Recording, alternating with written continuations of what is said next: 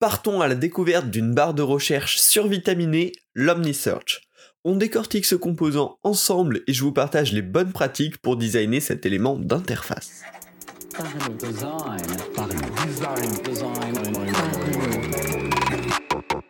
Parlons Design saison 5 est supporté par ZKKOS Theory, le site des product designers. Salut, c'est Romain Pochna, bienvenue dans Parlons Design pour parler de l'OmniSearch, euh, qui est un composant hyper puissant, hyper intéressant à designer. Alors, qu'est-ce que c'est l'OmniSearch euh, C'est tout simplement une barre de recherche classique en termes d'apparence, mais qui permet de rechercher des éléments de plusieurs types. C'est par exemple une barre de recherche unique qui va permettre de chercher à la fois des morceaux de musique, des albums, des artistes, plein de choses dans, ce genre-là. Donc vous en connaissez forcément.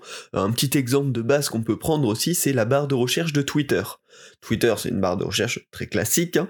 mais derrière, quand on va taper euh, dans notre barre de recherche, ça va pouvoir nous proposer potentiellement des personnes, potentiellement également des hashtags tendance ou des hashtags pas tendance et également des mots-clés qui ne sont pas des hashtags. Donc c'est une barre de recherche qui permet de chercher dans plusieurs types de données en étant une seule unique barre de recherche. Alors dans le cas de Twitter, ça reste relativement simple, mais on va voir qu'il y a des cas bien plus avancés, notamment les cas de la musique. Et euh, bah, derrière ça, plein de manières de gérer ce composant OmniSearch, euh, plein de bonnes pratiques aussi potentiellement à appliquer. Euh, et donc on va, on va les explorer ensemble tout simplement dans cet épisode. Ce qui est super intéressant avec l'OmniSearch, c'est que visuellement c'est un élément extrêmement simple. C'est généralement uniquement une barre de recherche classique où on rentre du texte, pas plus, pas moins mais derrière, bah, il y a une complexité hyper intéressante à designer, et pour le coup, la façon dont ça va être mis en place va avoir un réel impact sur l'usabilité de la barre de recherche, sur les contenus qui sont plus mis en avant, etc. Alors, on va approfondir quelques exemples, parce qu'il y en a vraiment là trois que j'ai repérés qui sont intéressants, parce qu'en proposant des choses assez similaires, ils le gèrent d'une manière très différente, euh, et du coup, ça, va vous donner un petit peu une idée euh, des, des différentes possibilités.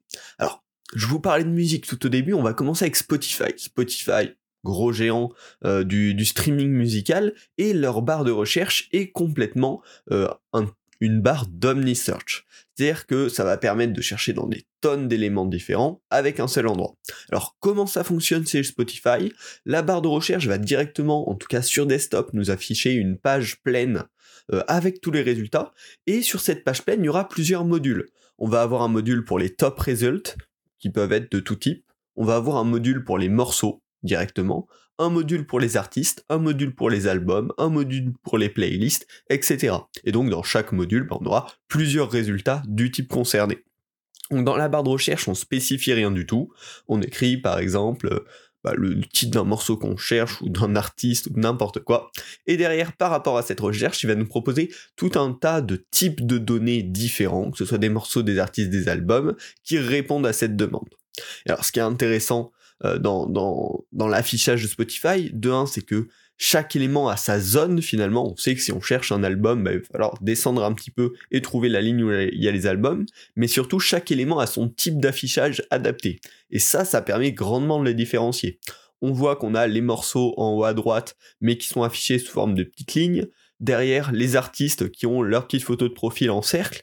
Et la plupart des éléments comme ça sont différenciés. Alors c'est pas vrai pour tout, notamment artistes, albums, euh, ont à peu près le même affichage, mais la plupart des éléments, en tout cas principaux qui concernent la hero, la, page où on n'a pas besoin de scroller, permet de différencier hyper rapidement visuellement les différents éléments.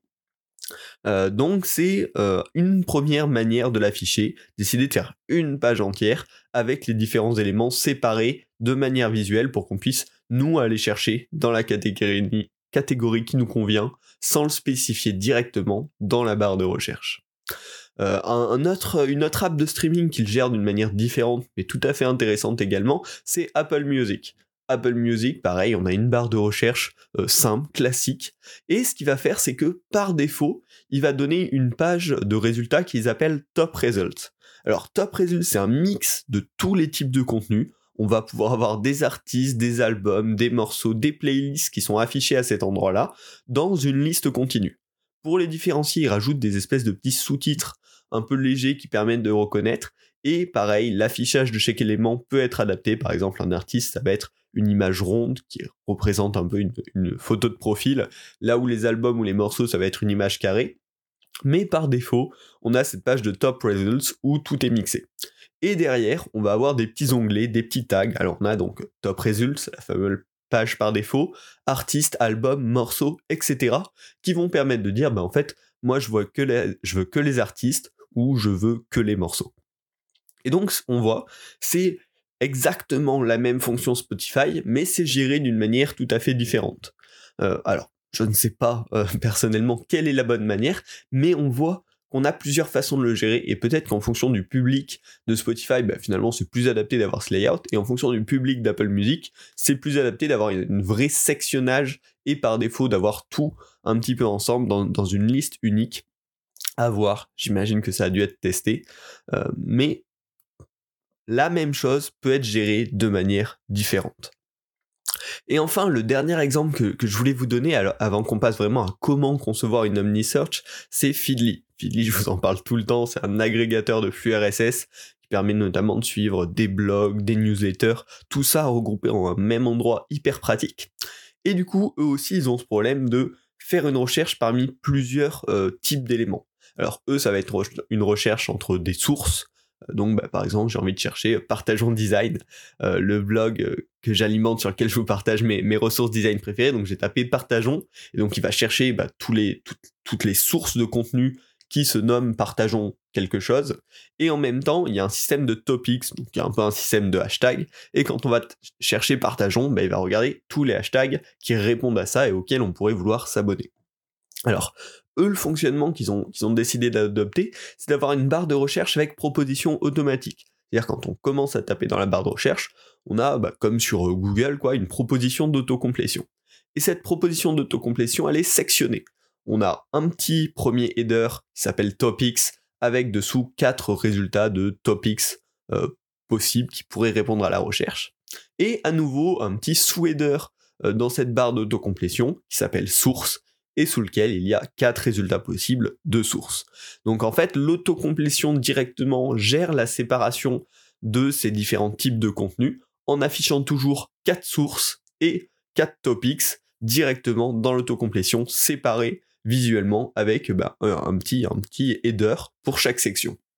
Donc on voit encore que là c'est à peu près enfin c'est une omni-search aussi, mais elle est traitée tout à fait différemment. Et là, si on on envoie notre, requête, si on, valide notre recherche sans cliquer sur l'autocomplétion, on arrive sur une page un petit peu comme, Spotify, où on a d'un côté euh, les sources et, sur la partie droite les topics.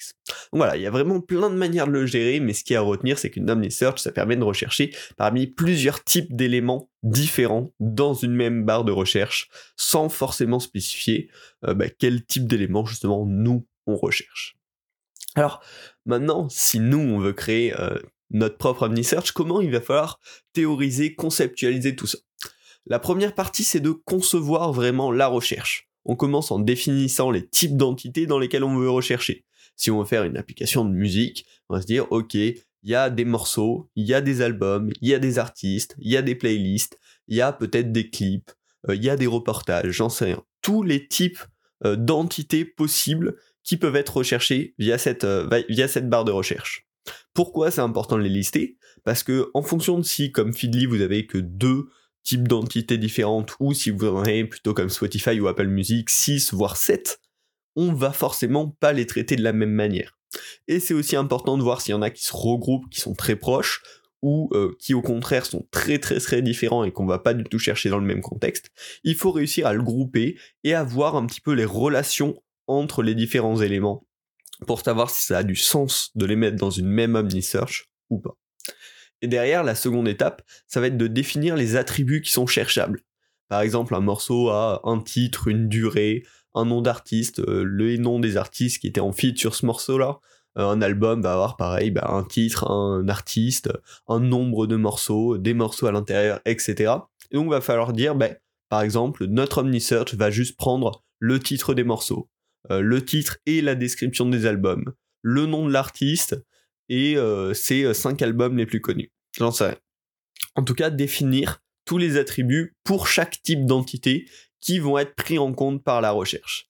Euh, quand on fait une OmniSearch, c'est important d'être hyper euh, spécifique là-dessus, parce que très vite, si on dit, ben, on peut chercher euh, dans toute la description de tous les artistes et toute la description de tous les albums, quand on fait notre, notre petite recherche dans la barre de recherche, forcément, les algos de recherche vont être beaucoup plus lents, et du coup, l'expérience utilisateur derrière sera dégradée.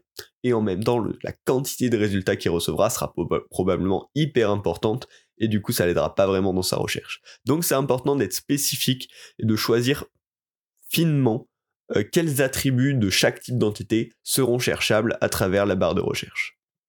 Et ensuite, derrière, il y a un petit peu trois modes d'affichage de la recherche à prendre en compte. Le premier, c'est le fait de l'aperçu en direct, hein, l'autocomplétion. Est-ce que pendant que l'utilisateur tape dans sa barre de recherche, euh, bah, il y a une autocomplétion qui se propose, un peu de type Feedly ou pas? Euh, Est-ce que c'est plutôt comme Spotify, bah, une page complète qui va se mettre à jour dès qu'on tape nos mots dans la recherche? Ensuite, il va falloir designer bah, la page du résultat global, un petit peu à la Apple Music et ses top results, la page qui va bah, tout montrer, et potentiellement des pages de résultats d'un type spécifique. Si par exemple l'utilisateur dit que finalement il veut voir que les albums, bah, anticiper l'affichage de la recherche OmniSearch dans la section spécifique des albums.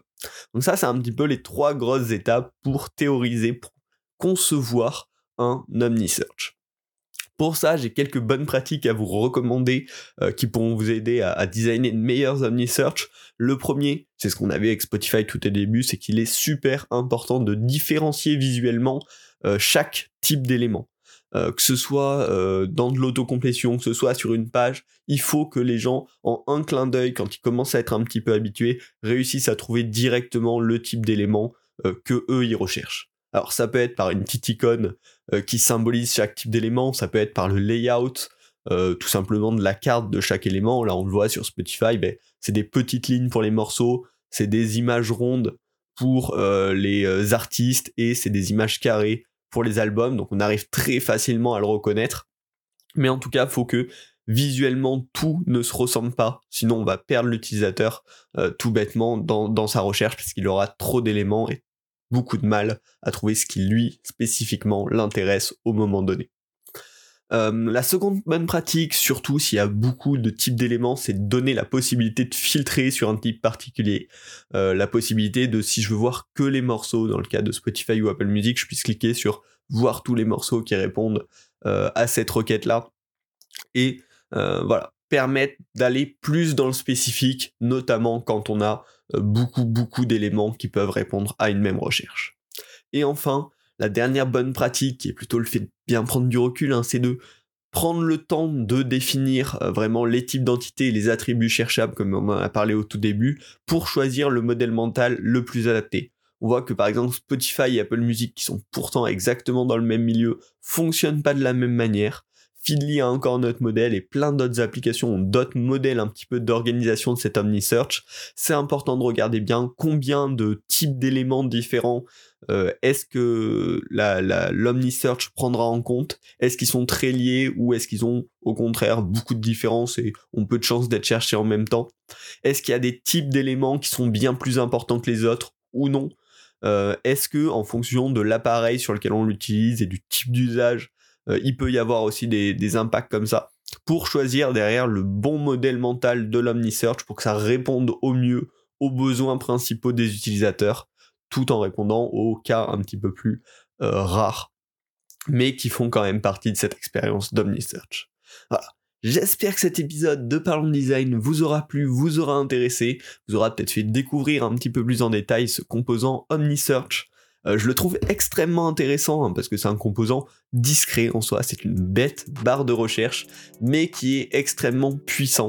Euh, ça demande une vraie analyse un petit peu précise du besoin euh, si on veut une interface optimale pour répondre à ce, à ce genre de problématique. Et donc c'est un objet de design extrêmement intéressant. J'espère que ça vous a intéressé également. Si c'est le cas, n'hésitez pas à vous abonner à Parlons Design. Et puis on se retrouvera la semaine prochaine pour un nouvel épisode. Et si vous voulez plus de ressources euh, sur le design, Je vous en ai parlé un petit peu quand on a parlé de Feedly, mais toutes les semaines, tous les jours d'ailleurs, j'alimente Partageons Design. C'est un petit blog sur lequel je vous recommande bah, les meilleurs contenus de design sur lesquels je tombe. donc je fais pas mal de veille et dès que je trouve quelque chose de vraiment intéressant, je vous le partage. Vous pouvez vous y abonner soit sous format de newsletter, soit avec Feedly.